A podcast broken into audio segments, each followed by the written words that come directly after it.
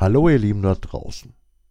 Am heutigen Freitag gibt es einmal wieder einen Beitrag voller Freude und guter Nachrichten. Fangen wir mit der Kleinigkeit an. Der Beitrag von letzter Woche hat die seit Monaten beste Performance.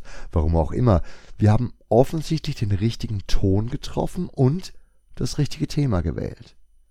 Deswegen hier ein ganz besonderer Dank an unsere Rollenspielgruppe. Danke, dass ihr euch die Mühe gemacht habt und danke, dass ihr bei diesem aufwendigen Vierergespräch so viel Geduld bewiesen habt. Der Aufwand hat sich offensichtlich gelohnt.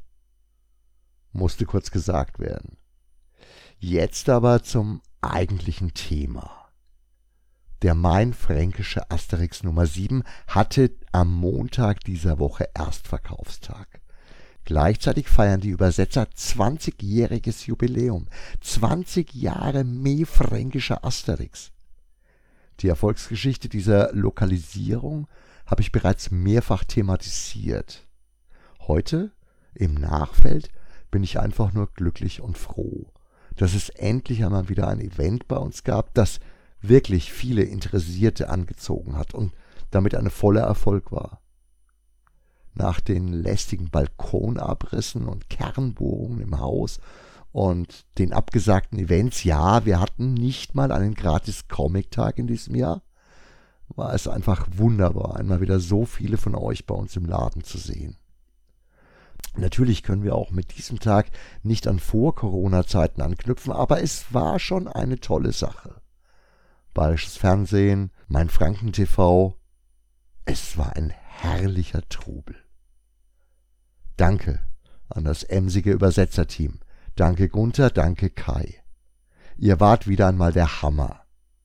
Ein flottes Sprüchle nach dem anderen und viele begeisterte und glückliche Gesichter. Wunderbar. Ein solches Fest für Comics gerade mit euch zwei Lokalhelden feiern zu dürfen. Ich wünsche euch, dass auch das siebte Büchle insgesamt so geniale Verkaufszahlen hat wie die ganze Reihe. Natürlich gibt es wie immer auch diesmal noch etliche Signiertermine in anderen Buchhandlungen für die fränkischen Gallier. Bei uns war der erste Termin pünktlich zum Erstverkaufstag. Danke auch dafür. Auch wenn sich andere Buchhandlungen nicht unbedingt an diese Absprache gehalten haben. Da können ja die Sprechblasenbefüller nichts dafür. Die haben das brav eingehalten und propagiert. Aber auch das ist wieder eine andere Geschichte. Für euch da draußen, als Fans von Hermkes Romanboutique, gilt natürlich trotzdem, falls ihr noch ein für euch persönlich signiertes Exemplar mit einem flotten Sprüchle wollt, wir sammeln weiterhin Aufträge und die beiden Sprechblasenbefüller sind ja immer wieder im Laden. Jetzt wünsche ich euch erstmal ein schönes Wochenende. Viel Spaß bei was auch immer ihr unternehmt und bis bald im Laden. Ciao, arrivederci, euer Gerd.